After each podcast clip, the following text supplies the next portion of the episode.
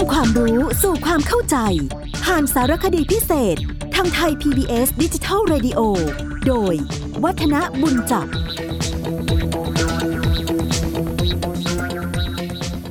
สวัสดีครับท่านผู้ฟังครับ ผมวัฒนบุญจับก็มารับหน้าที่เล่าขานเรื่องราวที่น่าสนใจให้ท่านผู้ฟังได้ฟังกัน ในช่วงนี้ก็เอาเรื่องราวเกี่ยวกับพระราชพิธีศาสตร์ ซึ่งแต่ก่อนนี้ถือว่าเป็นพระราชพิธีสำคัญ ที่พระบาทสมเด็จพระปกเกล้าเจ้าอยู่หัวทรงรื้อฟื้นขึ้นมา แล้วก็คุยให้ฟังว่าเรื่องราวของที่ทั้งคนไทยแล้วก็ทั้งชาวต่างชาติสนใจมากก็คือ สิ่งที่เรียกว่าการกวนข้าวทิพย์นะซึ่งนอกจากที่จะมีส่วนผสมของข้าวทิพย์ที่มากมายมหาศาลแล้ว สิ่งซึ่งเรียกกันว่ายากยิ่งกว่าในการทำก็คือการหาคนมากวน ที่จะต้องเป็นหญิงสาวบริสุทธิ์ถึง 32 คนด้วยกัน ในการฟื้นพิธีตัวนี้ขึ้นมา มีบันทึกว่าพระบาทสมเด็จพระปกเกล้าเจ้าอยู่หัวนั้น ก็จะมีการหลั่งน้ำมหาสัง พร้อมทั้งพระราชทานใบมะตูมสำหรับทัด แล้วก็ทรงเจิมสาวพรหมจารีซึ่งเป็นหม่อมเจ้า ส่วนสาวพรหมจารีคนอื่น ที่ไม่ได้เป็นหม่อมเจ้าก็จะโปรดเกล้าโปรดกระหม่อม พระราชทานน้ำด้วยพระเต้า เมื่อสาวพรหมจารีขึ้นนั่งประจำที่แล้ว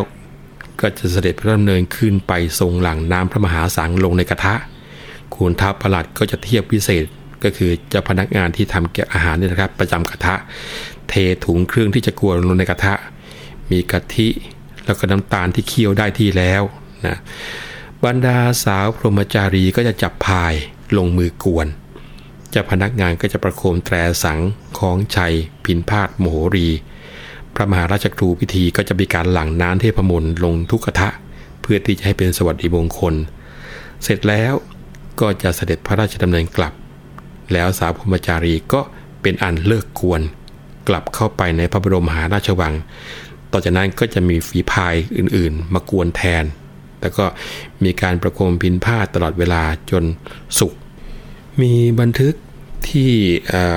มิสเตอร์ H.G. Quaritch Wales บันทึกเอาไว้ใน s i a m i s State Ceremonies นะครับ ซึ่งท่านอาจารย์สุทธิศักดิ์ปาลโพธิ์ได้แปลเอาไว้ว่าพระราชพิธีแห่งกรุงสยาม มีรายละเอียดบอกว่า ข้าวทิพย์เนี่ยต้องถวายปิตรีและกรูขาดไม่ได้เลย นอกจากนี้ก็ยังมีการตั้งโต๊ะเลี้ยง แล้วก็นำกระทงไปวางตามทางสี่แพร่งด้วย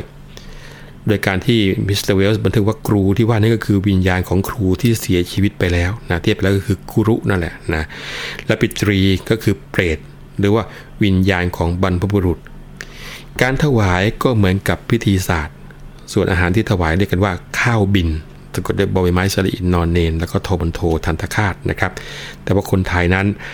ไม่ได้แยกการถวายอาหารสำหรับปิตรี คือเปรต หรือว่าวิญญาณของผู้ที่เพิ่งเสียชีวิตกับผู้เสียชีวิตมานานแล้วจนกลายเป็นผีบรรพบุรุษ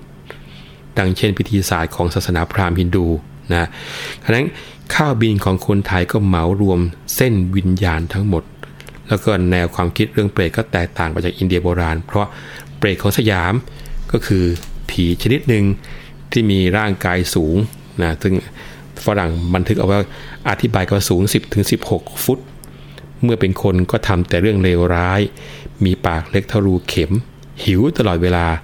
ร่างกายผอมโซเหลือแต่กระดูก พูดไม่ได้ แต่ร้องเสียงโหยหวนเหมือนกับบูด แล้วก็มีหลายคนเคยเห็นผีเปรตโดยเฉพาะที่ประชาจีนถนนสีลมกรุงเทพ นี่คือบันทึกที่อยู่ในที่มิสเตอร์เวลส์บอกไว้นะครับ คราวนี้หากตัดเรื่องรูปร่างของเปรตในเมืองไทยออกไปแล้ว ส่วนที่เหลือก็คล้ายกับเปรตของอินเดียในสมัยก่อน มีการบันทึกขั้นตอนของพระราชพิธีศาสตร์เอาไว้น่าสนใจนะครับ ว่ามีการวิเคราะห์เป็นขั้นๆดังนี้ ขั้นแรกข้าวทิพย์ก็ทำมาจากถั่วผสมกับนมและเนย ซึ่งเนยนั้นนิยมใช้ในพิธีของศาสนาพราหมณ์ฮินดูมากนะครับ ขั้นที่สองมิสเตอร์เวลส์บอกว่า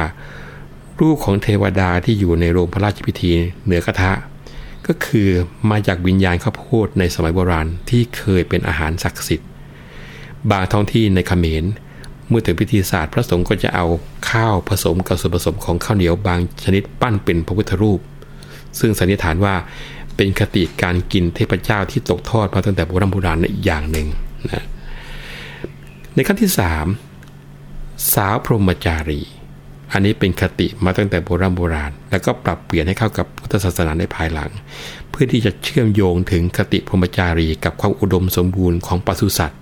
แล้วก็พืชพันธุ์ธัญญาหาร ซึ่งนายเวลส์มีการเทียบวัฒนธรรมด้วยนะครับ บอกว่าการที่ใช้สาวพรหมจารีที่เป็นบรมวงศานุวงศ์นั้น เหมือนกับที่ปรากฏเป็นนักบวชหญิง Vestal Virgin ของโรมันในทีเดียว ซึ่งนักวิชาการอีกคนหนึ่ง ทางตะวันตกที่ชื่อว่าเลอแคลร์เนี่ยก็ระบุบอกว่า ในเขมรเนี่ยไม่ใช้สาวพรหมจารีในพระราชพิธี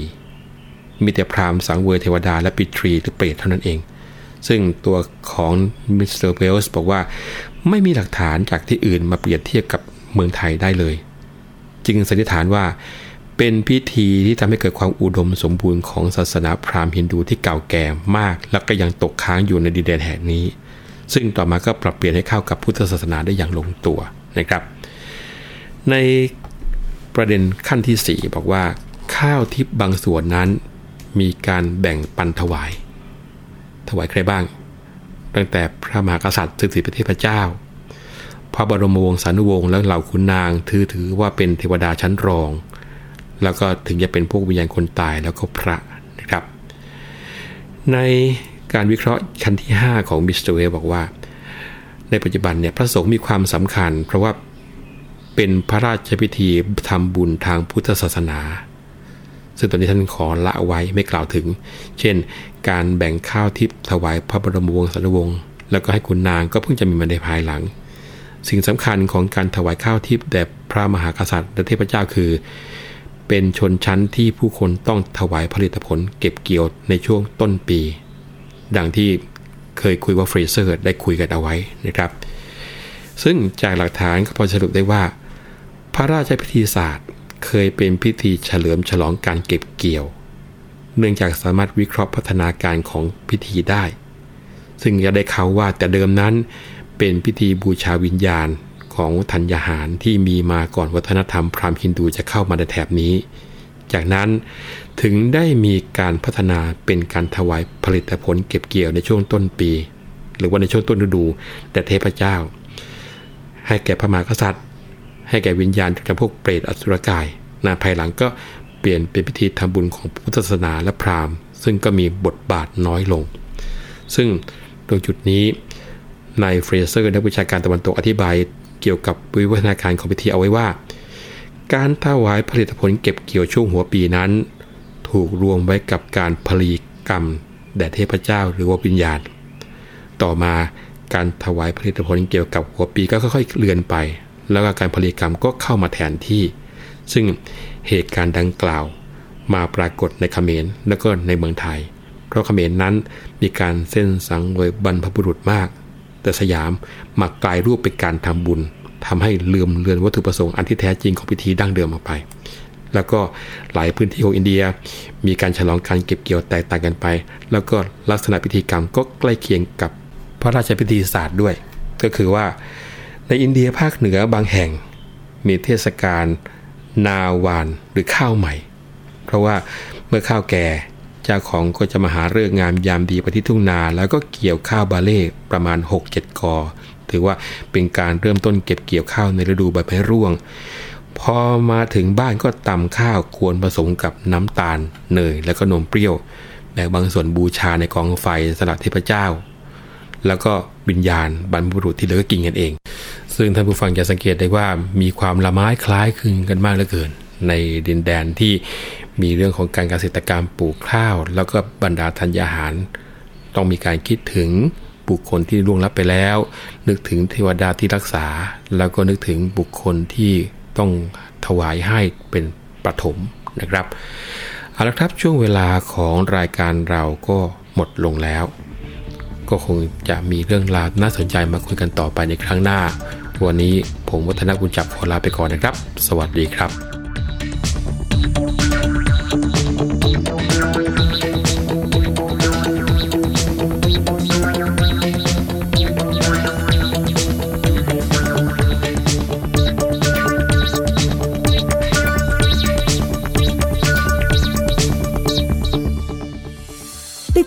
รายการย้อนหลังได้ที่เว็บไซต์และแอปพลิเคชันไทย PBS Radio